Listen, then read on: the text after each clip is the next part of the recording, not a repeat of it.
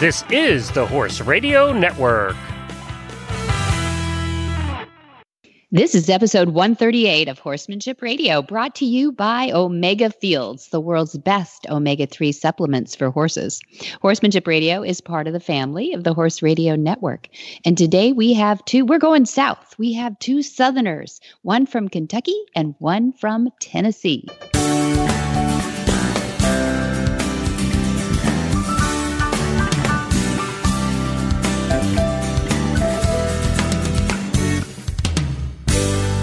This is Debbie Laux, and you're listening to the Horsemanship Radio. Thanks for joining us. Horsemanship Radio airs on the 1st and the 15th of the month, and I have my producer, Jen, with me today. Hi, Jen. Greetings, Debbie. How are you doing? I'm good. I'm good. I'm I'm excited about this episode. It's very timely. I think probably a lot of the principles we'll talk about though are really principles of good horsemanship, which I guess is what we're all about, right? Well, that's why it is the horsemanship show, right? Oh, I know. It must have been subliminal. Eh. Well, when when you first started the horsemanship radio show, which is what t- two, three years ago now. Gosh, it's been a while. I can't believe it's been that long. It's like yesterday. Um, and you came up with the name of the show. I thought, well, that's brilliant because everything else doesn't count if you don't get the horsemanship right. That's a great byline right there. I like that. yeah, it doesn't matter how much time you spend trying to put your heels down mm. or get trying to get the coat shiny mm-hmm. or trying to keep your horse from get ulcers if you don't get the horsemanship right because the horsemanship is really the blanket that covers all the rest of it isn't it yeah and i always like to say the horses are fine it's the manship part that we got to get right it's the personship. You're right. It's the personship. You're right. Yeah. Absolutely. Yeah. And that's really what we're about here, I think, is that, you know, how do we affect horses' lives? How do we keep them in our lives? And and who are some of those people that are doing a good job of it? We like to have them on. Who's the next generation coming out that, you know, believes in horses and loves horses too and really gets it? So I I think that's that kind of is embodied in our two guests today. We have Joe Camp, who a lot of people will know from The Soul of the Horse, which is his first breakout book. And then he's written lots about that since. And we we we take a journey with joe who really wasn't into horses. He was a little bit as a kid but he became famous for making those benji movies the movies about the little dog that the adventures of benji. And and he did it as an overcomer too. So it's a great story in itself. And then we have staci hancock who just comes from you know, the middle of kentucky and her roots are not only in the bloodlines of horses but she married into the hancock family which is a dynasty really in Kentucky, and they've always loved their horses, and it's bluegrass and and beauty. And uh, she, but she has a cause. She learned. You'll hear her story early in life. Things that made her change her trajectory with horses, and it's pretty compelling. It's really yeah. beautiful. Two two people with really amazing 50,000 foot view perspectives. I'm so excited. And we're going to get right to our first guest after this from our title sponsor, Omega Fields.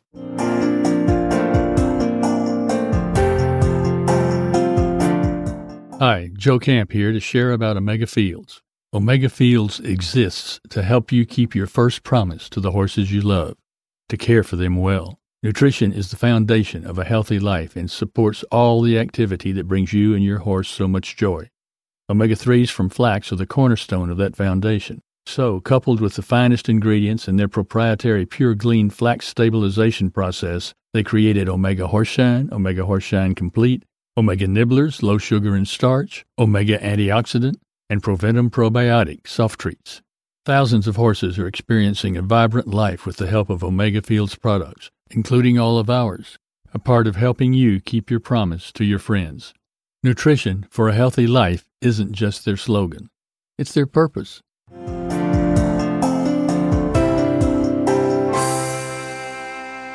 How does a neophyte with no experience produce and direct a movie that every studio declined to distribute?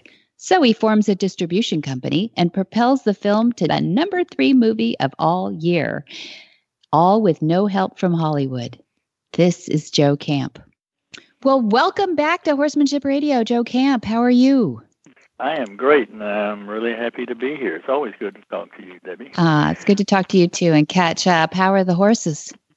They're all they're all good. They're hot right now. They're all I think they're probably all crammed into the side shed of the barn to keep the flies off their faces. But uh, uh, is they, it uh, is it fly and and heat season already? Let's as we speak and recording this, it's the in nearly the end of May in Bell Buckle, Tennessee. So yeah, where'd you get the heat from? We're in the 90s, you know, oh. low 90s right now, and it's uh, you know 10 degrees above normal for here for this time of year is, is what they tell me on the radio. Oh my goodness. Sorry about that. Well, I'm glad you have shelters for your horses, and uh, you have always been an early adopter of some great ways to take horse take care of horses, which is so interesting that you didn't start into horses. Well, other than fooling around a little bit when you were a kid, but when did you get serious about horses? What age? Uh, 68, I think. There you go. 68 years. The soul of a horse, and I have yeah, you had to look in your book. yeah, because it's I, I, am more than that now, and so I, you know, I have to have to go check these things. But I think it was, I think it was 68 is what uh, what it was when we first got into it, stumbled into it actually. Yeah, uh, you are I'm, such I, a. I'm a little bit impetuous from time to time, and uh, Kathleen we, we had this house down in Valley Center there in California at the time in uh, San Diego County, and uh, we were up on a hill, and you look out to the west where the sun was setting, and it was beautiful. And down below, there were a couple of these stalls uh, that had been left there by whoever outside stalls with you know half roofs on them and whatnot and we talk about, you wouldn't it be nice to have a horse or something down there wandering around the stalls when we're out here having a little glass of wine in the evening and whatnot? And she says, well, maybe we ought to take a trail ride sometime and just see what horses are about. And I said, well, let's let's do that sometime. And so she pulls me out of bed on my birthday, and drives me down to this park where there's a horse trailer with three horses all saddled and ready to go and we went out on this six hour trail ride and two weeks later we owned three horses and i can i can promise you that a trail ride and two stalls on the property is not a good reason to go out and buy three horses yeah. at that mm. impetu- impetuously yeah but, that was impetuous but i don't i know there's probably been a couple of regrets but seriously you don't regret it no no it uh the the thing was, and thing people say to me, say, how, how in the world could you start writing a book about horses less than a year and a half from being into horses, which is what I did. But we started doing research because it seemed like everything that people were telling us about horses and why they had to have shoes and why they needed to live in a stall and all of this stuff uh, began to not make a whole lot of sense and trying to understand the horse more took me into the wild horses, which of course are living as though they were in the wild. Mm-hmm. and it uh uh so I began asking questions about that. And you know, wow, you know, they they're doing fine out there. They look great. They're doing great and nobody's tending to them and nobody's putting them in stalls or putting shoes on their feet or whatever and uh why is that exactly and i was told that you can't you can't compare the two because we had bred literally bred all the wild horse genetics out of the horse by oh. what we've done ah. with them personally and so that took me out of the horse world into the scientific world which I, and i joined this aaas I think is the name of it, so I could get to their archives. And sure enough, found out that you know it, it would take something on the order of five to ten thousand years oh. to change the even begin to change the basic genetics of any species, horses mm. included, and which means that basically, you know, the horse in my backyard is the same as the horse out there on the on the wild plains in mm-hmm. Montana or wherever. And when they had been evolutionarily genetically built to live a certain way, and you come in and go wham and change that, I mean, it's got to cause certain amounts of stress and mm-hmm. and, and uh, uh, I mean, imagine yourself having to live in the water for the rest of your life. You know, Right. we're not built to do that. And uh, uh, there are all kinds of levels at which that would be really terrible. And uh, uh, so I, you know, I really started digging deeper on it and and looking at some studies and some things people had done. And so literally, well less than a year after we we were now up to six horses, I think, at that point in time. Uh, we pulled the shoes on everyone. I called the vet and I said, "We're, we're going to take the shoes off." And he said, "Which one?" And I said, "All of them." And he said, "Well, don't you think you ought to just go one at a time and kind of see how it goes and see how it works?" One horse at a time, I assume, not one shoe at a time. Right. Okay. Yeah, one horse at a time. And I, uh, I said, no, they're all coming off. And so we did. And before long, we had them, you know, out of the stalls and on small patches of land. And the land there was, you know, straight up and down and boulders and everything. But uh, at least they were out of the stall. 'Cause somebody did a study on a horse in a stall and says and, and the result of the study was that a horse in a stall will move on average 800 steps in a 24-hour day. Yeah. A horse in the wild moves, you know, eight to 20 miles a day. Yeah. Yeah. And Searching for food. and they, all that stuff makes a difference in everything that's going on. You know, in their body, their digestion, their you know the way the structure of their body is is working and supporting and being you know fed.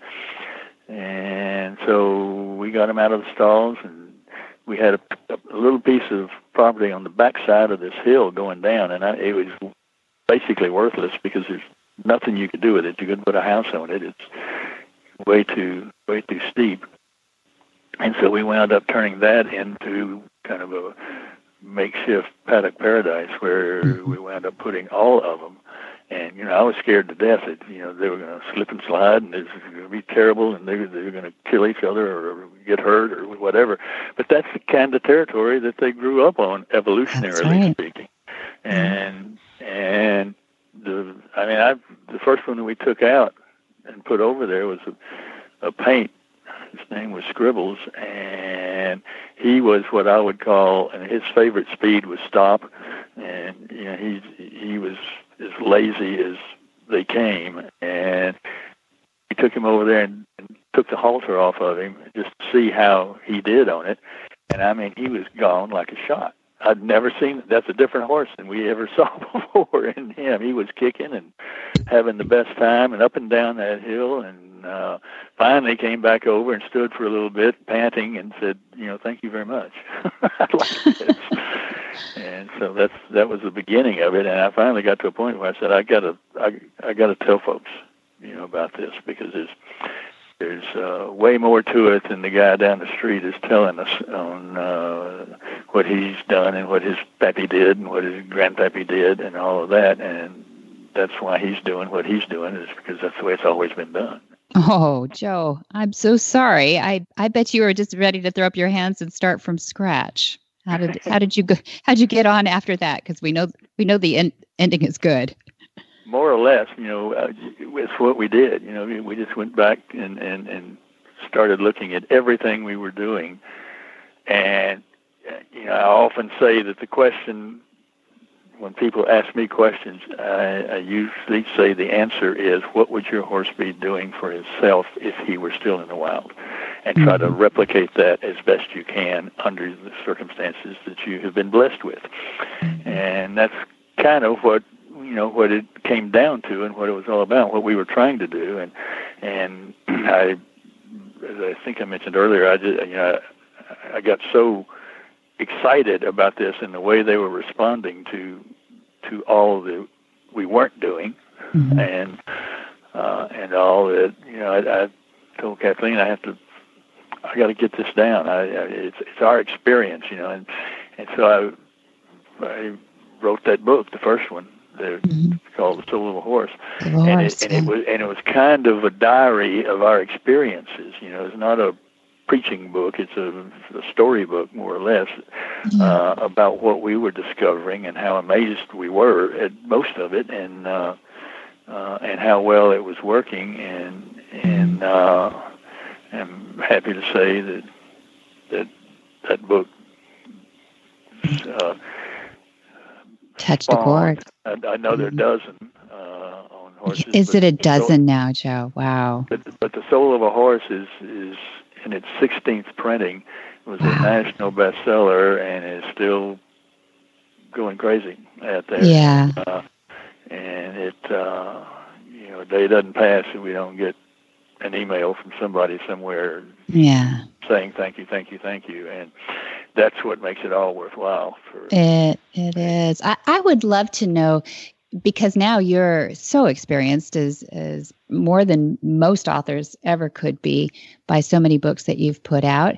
Not all of them uh, necessarily about horses, because you started off with a career of uh, around uh, dogs, really. I mean, movies and everything too. But but when you sit, so tell me about the process to write a book. I I was about to say you sit down, but that's might not be your process. Do you? Do you are you a disciplined one of those guys who says I should write a book about, or are you inspired, or does something happen in your life that you think, ah, you know, people need to know about that, or how does it go?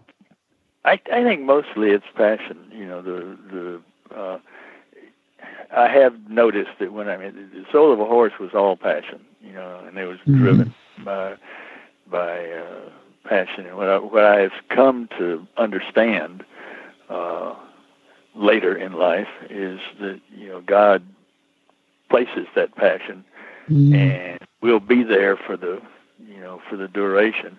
But what's happening most of the time is you know you need you need some stuff to change. You need to work on some things, and he puts the right things in front of you so that you. So it's personal. You have to. You have to. You know. Uh, learn and be ready for what it is that you're going to do and uh he just doesn't have any uh conscience about not telling you yourself what it is you just have to go on down that road but but it's all i, I think it, it, it, if you know, when you're following your passion, then you have the stuff that it takes to get around the obstacles, dig under them, you know, climb over them, do whatever it takes, because they're always going to be there. And nothing is going to be easy when you're out there plowing, you know, new ground on something. And and uh, and so I'm a big proponent right now of telling people to follow their passion. I have been blessed enough to be able to do that pretty much, you know, my entire life. And, and you know, the all the stuff with Benji that uh, we began. That, that that there couldn't have been a more miserable experience than trying to get to and through the making of that first Benji movie. But uh, it was it was so passion driven that there was no way it was not going to happen. You know, it was going to, mm-hmm. you know, every problem wound up getting solved one way or another, and uh, you learn to say no a lot, you know, and not accepting something that is less than what you feel like it ought to be. Mm-hmm. And the same thing was true with the horses when we when we got into that. It was all you know very passion driven, and and several of the books are passion driven. Some of them are just trying to. I mean, there's a, a book called Horse, Horses and Stress, which is mm-hmm. just I mean, it's a subject matter that I think is really important. The, the, the damage that stress does, and finally, the medical profession is acknowledging in humans, you know, the damage that stress causes, and and how physical that damage can be. And uh, I think it's you know, any time that you're you're changing the course of the way a horse is genetically designed to live is going to cause stress at some level. Mm-hmm. And it, uh, you know, the removing of that stress, I think, is really important. So that that one, I mean, the the, the goal of that book, I guess, was had passion driving it, but it was really trying to bear down on the facts and and and and, and the research and prove to folks that this is something that they need to pay attention to. How much do you rely on science to to write your books versus just uh, talking to horse owners out there or people who you you trust have horses in their best interest? Yeah, well, well there are very few of those. Darn it! uh, you know, it's uh, your dad's one of them. Oh, very nice. there's not too there are not too many out there. I mean, it, it I the, the, science. You know, I, I don't get into the depths of the science because to me that's where the passion gets lost. Mm. Uh, but when I know it's true, that's all I need to know, and so I use that certainly as a building block for what you know for for what we're doing and what we're changing, you know, with the horses and so forth, and it uh, has always worked very well. It's, it's a lot like, you know, most of the books are a lot like fiction. And, you know, the way I have approached fiction in my life has always been to let the character do the work. I see. And wherever that character goes is where we go, and where we wind up is that goes all the way back to Benji. Uh, mm-hmm you know, because I was inside that dog for the entire period that I was yeah. writing that thing, and it, uh, and I think that's why it ultimately came out like it did. That it's, you know, it, it was such a unique experience for most people, as and most of them don't even realize for sure why they liked the movie so much, but it's because they lived it inside the heart of that dog rather yeah. than inside the heart of the people who were you know who own the dog, and the dog is more or less a prop. And in this movie, the people are the props, and so it. Uh, it's from the animal's yeah, perspective. Yeah. it all comes. It all, all comes from emotion, and yeah, and uh, that's what you know we're doing with the horses right now. You know, we we we have seven at the moment. It's growing. And we work with them all always at liberty. I mean, we they never have a halter on. Uh, the vet was out yesterday to draw blood for a, a thyroid test because one of them has an iffy thyroid, and uh, we're trying to monitor the level of the medication that goes in to her, and so forth. But anyway, she's you know the vet came up. And it was a vet tech actually, and says, "Do you think we need a halter?" I said, "No. I'll just hug her and you do your work." And she didn't so even nice. flinch. You know, just, yeah. so they all they all know where they're supposed to be. They all will walk with me on a call. They'll come to a mm-hmm. call in pasture, and it, it all goes back to exactly what you know where we started, and that is with Monty's join up, and uh, we now say that there are lots of ways to do join up to get the result that he got, which is let the animal make the decision to trust you. That's right. And once that's done, everything changes. It just does.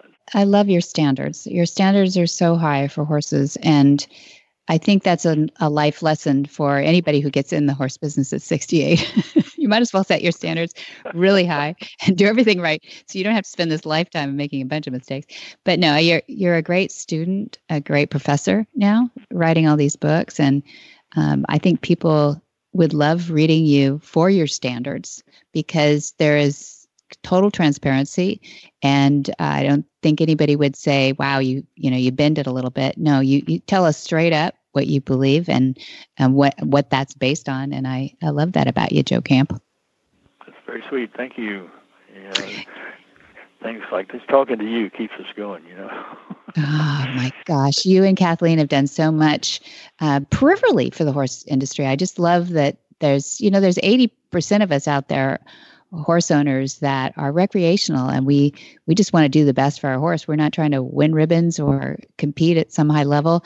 We just want to take good care of our horses so they'll take good care of us. And and i think you speak for a lot of us out there and i appreciate that. Well i just one of the things i, I really try to impress upon people and you know notwithstanding how good Monty is at what he does and uh, changes people overnight, just boing. Uh, it comes a time when I tell folks, you know, you need to get off the clinician dole and get down there and learn from the horses. Spend the time with the horses. Put the DVDs away. You've got the basics now, you know, and go down and spend the time with the horses, and it will pay you back in, in yep. huge, huge amounts. And and particularly if you've got that that trust thing going from every one of them, then. Uh, they've kind of we got seven totally different personalities now, and they all yeah. are treated in different ways. But I know that because of the time that I have spent. Right. And exactly. uh, uh, they, they they will do anything I want them to do as long as I am good enough to communicate what I want them to do.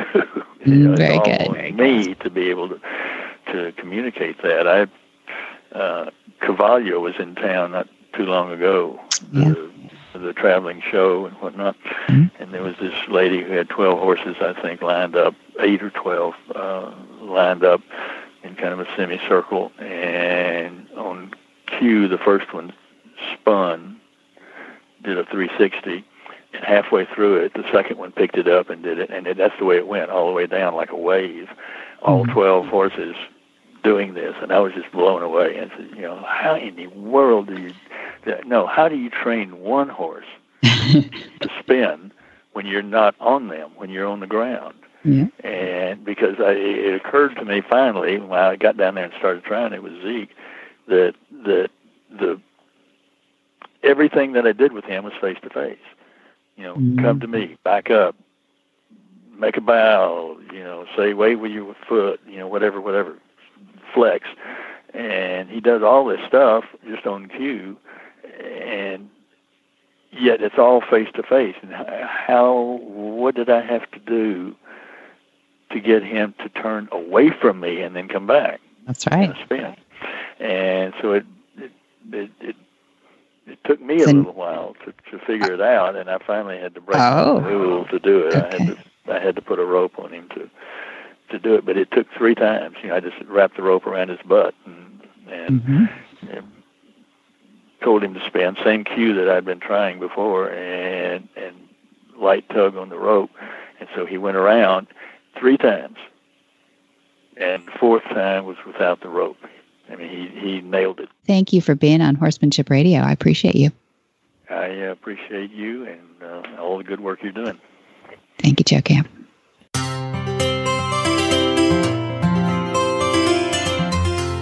Cavallo horse and rider, Carol and Greg Giles, too, have been longtime supporters of the Horsemanship Radio, and we thought, you know what better way to show how their support goes than through the people who buy their boots. So we have this from Brenna Eldridge on a Facebook post. I could not be happier with my decision to transition my horse to barefoot and choosing Cavallo for his hoof protection. I always thought my horse just had bad feet and that he would always be lame barefoot until I realized that I was enabling that dependency. By allowing his feet to adapt back to the way that they were naturally intended, his feet have become strong and he now seems perfectly comfortable barefoot. With the added weight of a rider on rough terrain, I invested in my first pair of Cavallo boots. I went with the Trek boots, and they fit him perfectly. I was able to do anything that I could do in metal shoes, and I have no longer stress over him losing a metal shoe and damaging his hoof when removed. The Cavallo boots have provided him greater shock absorbencies when riding on hard ground, and so far, whether it be on trails or in the arena, he seems extremely comfortable in his boots. I do a variety of riding, including trails, gaming, and drill, and I'm excited to get into the gaming season to put truly those boots to test. I believe that in horsemanship, you have to pick methods that make the most sense to you. And for me, that is the naturality of barefoot and the protection of the Cavallo boots. Brenna.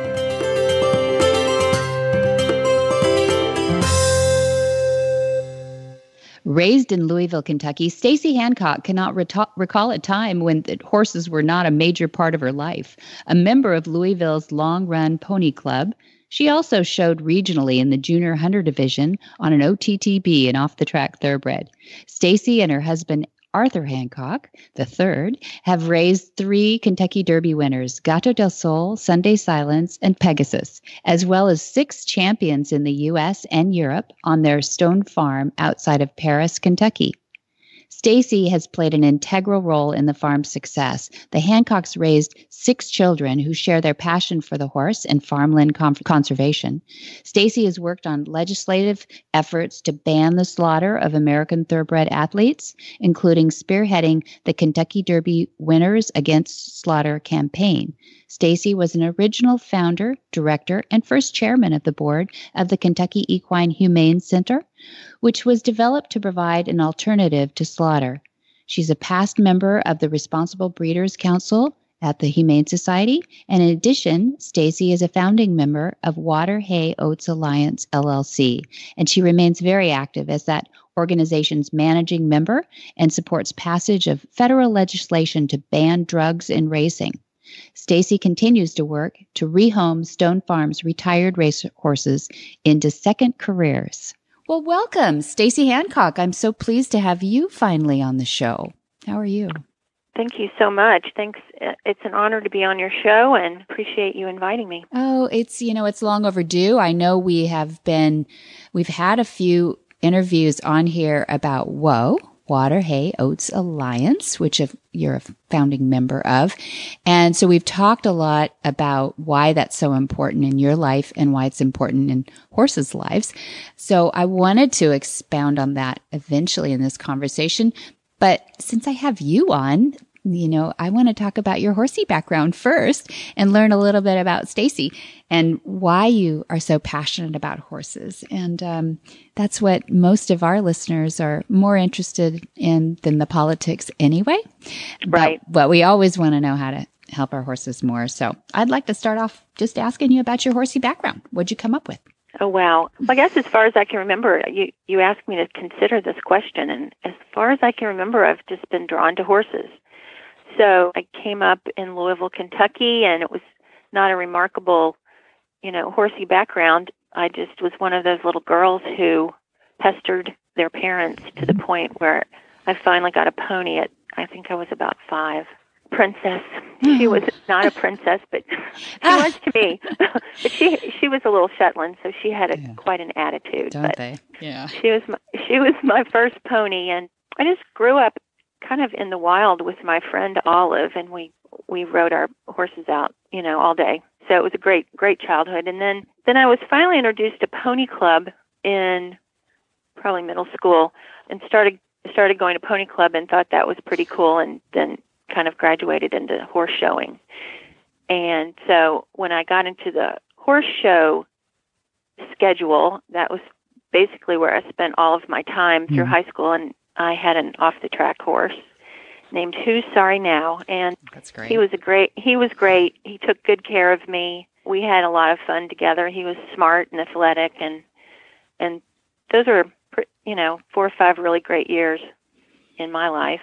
And then my dad said, "Well, you can either try to be on the Olympic team, which hmm. was a joke. It's a big but jump. You could either do yeah, you can do that or you can go to college. So I did Oh. I did go to UK and I got an equine marketing degree Hmm. from there. And while I was in school, I started working for Warner Jones of Hermitage Farm Mhm. at the sales and we were like the first girl show team. Um, All girl. all girls. Yeah. He came to Pony Club one day and he said, "I'd like to get some girls to show to show these yearlings, you know, as if you're in a conformation class." Mm-hmm. So we thought that was great. So we did that for about 4 years and it was really fun and it was you know, nice to be considered trailblazers Mhm. in that way. Mhm. Did you feel like it? Did you feel like uh, you had to show up the boys a little bit, or or? Oh, just- absolutely. And I mean, w- we were really kind of the talk of the town. Forbes magazine came and did an Ah. article about about us. I've got this picture on my wall of us standing there in our little sales shirts. But That's awesome. yeah, it was fun. It was really fun, and it was a great way to cut school and go work at the. Oh, We'd work the September sales, the July sales, the November sales, January sales at Keeneland mostly. So Did you Anyway. feel like? Did you feel like before I I- I'll interrupt for a second, but no, no, did you feel like um that the boys thought you weren't strong enough, big enough, good enough? What what was the what was the tipping point there? I feel I feel like before Mr. Jones had it was really a marketing ploy on his part, but before he invited the girls to show yearlings, I I feel like it wasn't considered the place for girls to be in the in the shed row. Gotcha. So, and then when we got there, you know, we had we had more success with the um, tough colts because we I thought, think the girls tend to use a little bit more finesse than muscle, and so we we earned a, good reputation and people took us seriously. The guys took us seriously Oh, after thank that. Thank you. Thank you, front runners. I appreciate that. And I Yeah, think you're exactly right. So at any rate, and then when I when I got out of school at UK, um, I got a first job at the horse park, which was just starting here in Kentucky. And now, I mean, if you look at the Kentucky Horse Park, it's such an amazing facility and all of the great events and shows and educational opportunities there. Was great, but that was short lived because um, I ended up getting married to my husband Arthur, who I had met at Keeneland, and um, so we married. And I thought it was great because I took my equine marketing degree and came to work for Stone Farm. Right. And Yeah, that's pretty cool. Um, that's, I mean, that is a storied family to marry into, as some of us know. And um, I, don't know, did you take it as a huge responsibility or just uh, like an adventure? I think at you know at a young age I took it as more as an adventure. Mm-hmm. Now as I look back, sage old woman that I am, now I see things differently. But it was just it was an adventure. He had just left Claiborne and was starting his own farm, so we were you know we were on our own, blazing our own trails. Mm. So it was it was a lot of fun, and I you know I couldn't believe I ended up on a horse farm. Yeah. But it makes sense. It makes sense that you stayed in the industry through, I mean, getting people through high school these days, staying in the horse industry is pretty hard, even. So um, I'm glad we didn't lose you somewhere along the line. And going into the equine marketing in the UK, I mean, that's like epicenter for, for the industry, which is pretty cool. So, so good. So I know that we're going to eventually talk about equine welfare. What, what got you focused on that? I think I was pretty oblivious to the situation until I don't what year would that have been? It was late in the 90s and and you know, obviously we'd followed racing and Exceller was a champion racehorse and you know, the cream of the crop and news came across the wires that he had been slaughtered in Sweden. Yeah. And it was like someone just hit me in the face. I mean, I I couldn't believe that a hor- horse like that would end up at slaughter. So I started kind of investigating and learning about it, and that's probably what kicked it off for me. We had had a horse, Gato del Sol, who won the Derby in 1982, mm. and Gato came to stand here at the at the farm at Stone Farm, and was not very popular with the American breeders. So we had arranged a situation for him to go to Germany because he was a grass horse, a distance horse. We thought he'd be a better fit there. And so when I heard about Exceller, though, I my ears went up and I found out where Gato was and made sure he was okay. And in the end, we ended up bringing him home a couple years later and retired him, and he lived out his years here. Why did you bring him home? I was just concerned that if it could happen to a horse like Exceller, it could happen to any horse. And uh, you know, I that Mhm. began my began my advocacy about anti-slaughter. I mean, so I got really involved. That was really my first my first entrance mm-hmm. into being an advocate and feeling that really with a good horse you you get a platform and I felt it was my responsibility to mm-hmm. use that platform and speak for the horses. So Do you feel like you had some influence there? Like, do you feel that there's a larger percentage of people in the thoroughbred industry that feel that way these days? Oh, absolutely. I, I really feel like everyone was very naive and didn't think about what was happening to horses when they left the track. Mm-hmm. And now I'm really proud to to have uh, to be part of this growing movement of equine welfare advocates. You know, whether it's worrying about slaughter and trying to get the slaughter bill passed in in Washington, or the growing movement to bring thoroughbreds into the show ring. Um, Yeah. you know, on and on. They have uh other jobs available to them Right. and also and also to keep them sound while they're on the track so that they can have second careers Right. And I, I think right now, you know, the thoroughbred industry is under a lot of fire, uh, justified in a lot of cases, but it is under fire. And I think we lose sight of all the people like Staci Hancock who are insiders, but who care for horses. And if we listen to you, perhaps we could learn more about how to help these horses. Do you believe that's true? I do believe that's true. I, I think inst- if you love horses and you love horse racing or you love horse showing or you simply love riding out, you know, it, you you need to take a collective responsibility. That's the way I feel. How do people do that? How would they do that? I think it can start locally, you know, just in your own community and just keeping an eye out for what's going on in your own community. But on a larger scale, if you have a political viewpoint, you need to contact your local or, or your representatives in Washington, actually, Mm. and share those feelings with them. I mean, there's been a anti-slaughter bill on the books since oh my gosh, 2005, I think, Wow. and gotten through the House, but it's never gotten through the Senate, so it's never gotten through to the president's desk.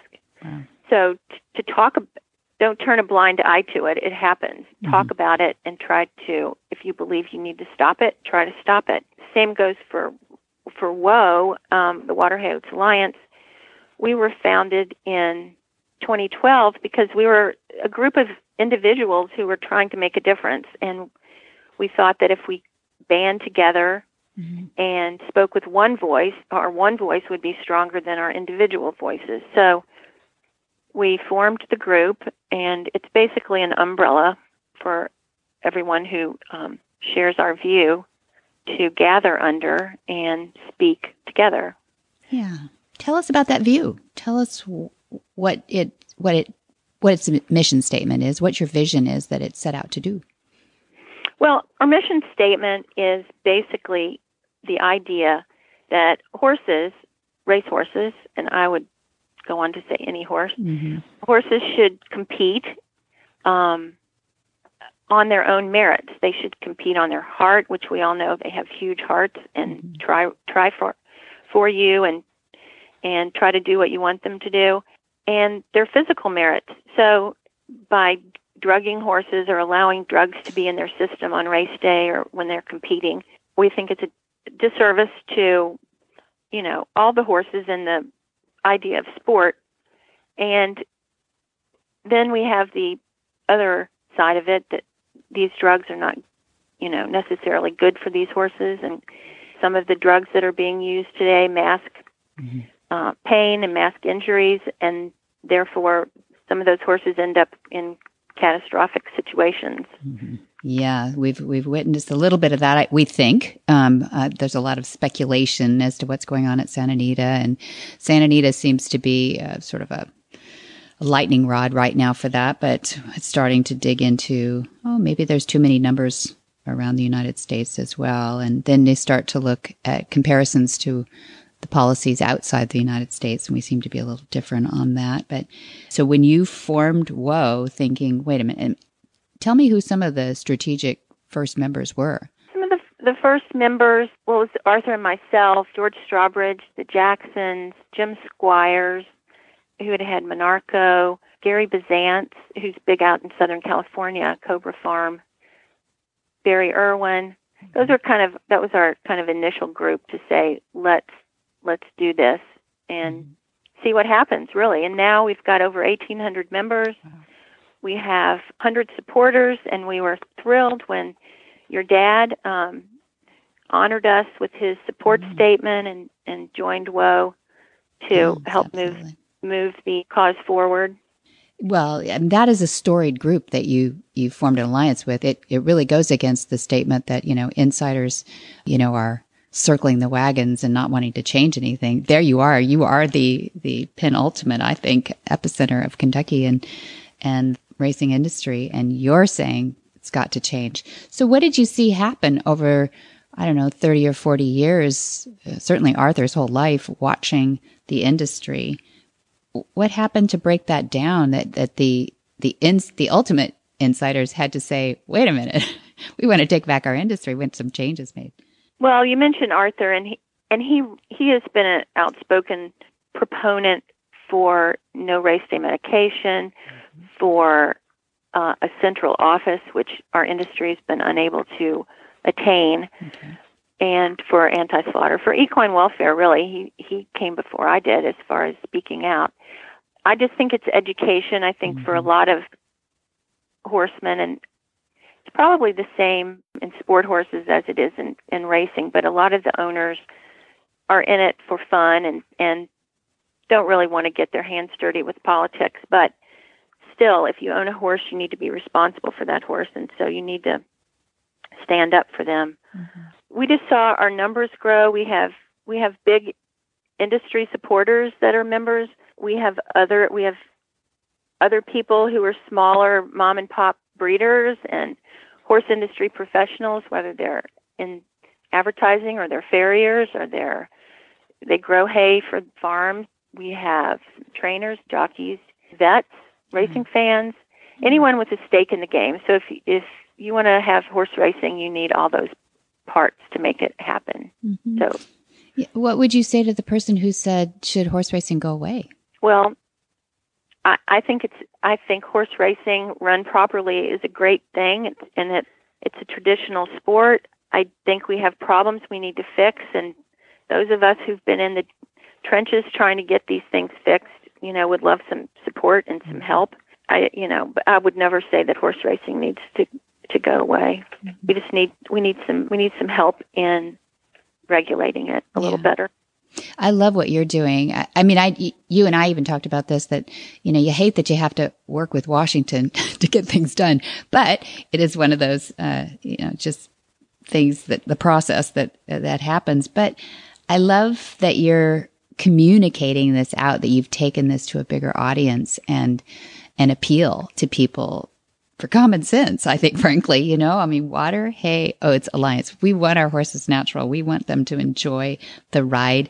No horse gets a bonus for, um, you know, getting over the wire faster to some time. They, you know, there is no more money. It's just the first horse over the the finish line that that wins the race. So if we all back her down on all these ingredients that people are worried about for their horses, then the same results happen, maybe in a slower race, and that's okay. And maybe in a more natural race, and that's okay. But I love to watch thoroughbreds run. I just think that they love it too. I think it's like any athlete who excels in a sport, they love to do it ultimately. And, and I love what you're doing for the thoroughbred after they have either not succeeded at the racetrack or they've succeeded wildly, but they're still young. What's they're your, still so young. They're so they're, young. Yeah, compared to so many other disciplines. Think about that. And, you know, in the dressage arena, those horses that are just coming into their own are seven, eight years old. Can you imagine if thoroughbreds were thought to be that way? But, but what's your vision for, for these OTTBs, these off the track thoroughbreds or unraced thoroughbreds for that matter? Second careers. Well, I think I think there's some groups that are doing a really good job and bringing them back in the in the fore, and the warm bloods kind of took over there for a while. But I just I think it's again it's our responsibility as racehorse owners to make sure that after the horses run at the track, there's other options for them. One of those ways is to keep them sound, mm-hmm. you know, and keep, and make sure that they haven't been damaged by injections and some of these other things that go on. Hmm.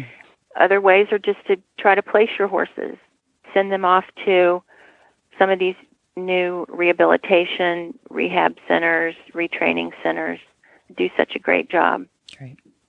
So I don't think it ends when the horse finishes their last race. I think we need to think about their future. Yeah. Yeah. And do, do you have some favorite places for horses that you think are doing a good job in retraining or rehabbing? Any? Well, locally, locally we work with New Vocations here. I think they're coming out your way. Yes.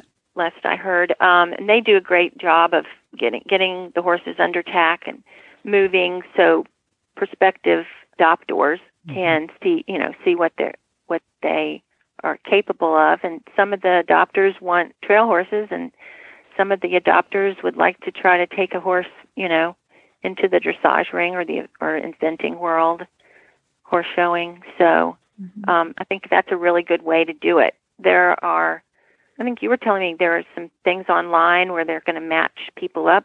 Mhm. With horses that need jobs That's right. because I think any horse needs a job. They're a happier animal if they have a relationship and a purpose. Yeah, well said. So, what gets you up in the morning wanting to go to the barn, Staci? You've you've uh, you don't have to. You have a nice life there. You uh, you have your horses. You love your horses. But um, is there anything that is left for you to do in the thoroughbred industry that besides the WHOA and keeping that drum going? Well, what gets me to the barn is, are the horses that are in my barn right now. Mhm. I have a 30, 31 year old pony I bred, and I Oh, had bred his dam, and I'd bred, or I'd had the uh, Grand Dam as a pony club mare. So he keeps me going. And I have some. We have some minis that the children had when they were younger that are a bit aged. And then I have some off the track horses that I'm trying to find a second spot for. So I always found that I would rather go clean the barn than do the dishes. if that tells you anything. so perfect. they keep me going. They keep me going. And, you know, I would like to think someday, soon, some legislation will have passed to protect our horses, whether it's the anti slaughter bill or whether it is the Horse Racing Integrity Act, which would will place a anti doping program outside of the industry in independent hands. Uh, the independent hands of USADA, who oversees the Olympics and some other um, um, U.S. sports. And we feel that with some industry input, they will better be able to manage an anti doping system for horse racing. Great. I- Is there anything that WHOA needs help with now? Should people get a hold of you, find out more about WHOA? How do they do that? Oh, I would love for anyone who's interested to go to the internet and Google us. It's waterhayoatsalliance.com and go to our website. And, you know, we don't have, we- really are a grassroots movement. We don't have um, an office. We're volunteer based. So most of our information is on the website. And if anyone is interested, we'd welcome their membership. It's free. You add your name to the mission statement saying that you support what we're doing. And then when we go to lobby in Washington, the larger our membership, the better off we are. So whether you are an owner or a breeder or simply a horse lover, a racing fan, there's a spot for you in our organization and and we would appreciate any support. I hope people will do that. If it costs nothing to put your name to a list, goodness sakes, put some numbers behind this movement. And uh, we love movements. We love movements going in a positive direction to help horses. Anything in favor of the horses sounds great. So, Staci Hancock, we we tip our hat to you. We love what you're doing, and uh, we hope you'll keep doing it. We want to encourage you to uh, stay strong, even when these, uh, you know, all the media loves to buzz all the sensationalism. We know that you're back there, you know, drumming the drum for horses, and I hope people will get behind WHOA and anything else that you recommend. Well, I, I really appreciate it and hope I hope I can go to my computer and see a lot of new members' names. Yay. I hope so. Thanks, Staci. Thanks for being Thank with you. us on Horsemanship Radio. Thank you. Whisper the language of the herd. Listen, you don't have to say a word. It's time for Jamie Jennings to fetch an email from Monty Roberts' inbox and share a morsel of Monty's wisdom in a little segment we like to call Ask Monty. Leave this world a better place than mine. The magic in the language of the herd. Dear Monty, why does my horse refuse a jump? Monty's answer Undoubtedly, you have overmatched him at some point. Get the fences lower, let him have fun, and rebuild his confidence. Elevate the fences gradually, attempting to discover his maximum capability. For more of these insights into good horsemanship, go to www.montyroberts.com and click on the orange banner that says Get Free Horse Tips.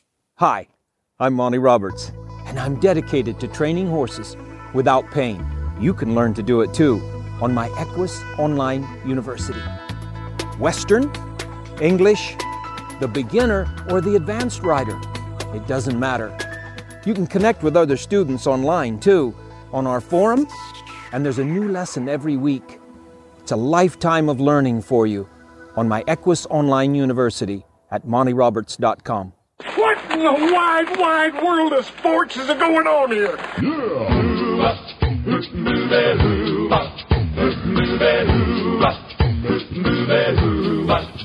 Where in the world is Monty Roberts?